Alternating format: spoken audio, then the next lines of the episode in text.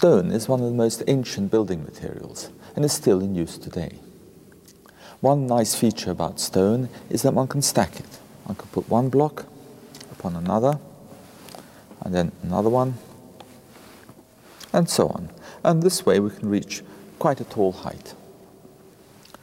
But one of the problems that we have with stone is that when we try and span a distance like that, we can put a stone block on there. It's called a lintel, but there's a limit to what can be achieved. The Greeks used stone lintels to span pillars in their temples, such as the Parthenon. The gaps between the pillars have been successfully spanned by lintels here, since most are still in place even after thousands of years.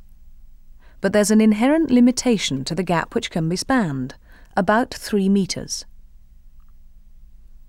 In supporting a load, or just its own weight, the top of the lintel experiences forces of compression, which stone can happily deal with whereas the bottom of the lintel experiences tension forces, which stone is very poor at withstanding. These forces bend the lintel. If the lintel isn't thick enough for the span, it will tend to crack. However, even cracks in stone needn't prove disastrous. Here's a lintel which has cracked, as you can see if you look closely at the sculpturing and follow the line of the broken central pillar. In fact, this lintel spans the main west door to Chartres. But besides the damage to the artwork, no one's unduly worried. Nevertheless, a technique was developed which allowed widely spaced pillars or walls to be roofed in stone without the need for lintels. I'm in the Lady Chapel at Ely Cathedral. This is a very spacious building. It has wide expanse of windows covered with a stone vault.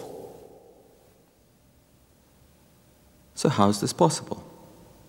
The mortar doesn't glue the blocks together, and so we assume that there's no tension. The stone is only in compression, and provided there's enough friction between the stones, then it is possible to create a stable structure, the arch.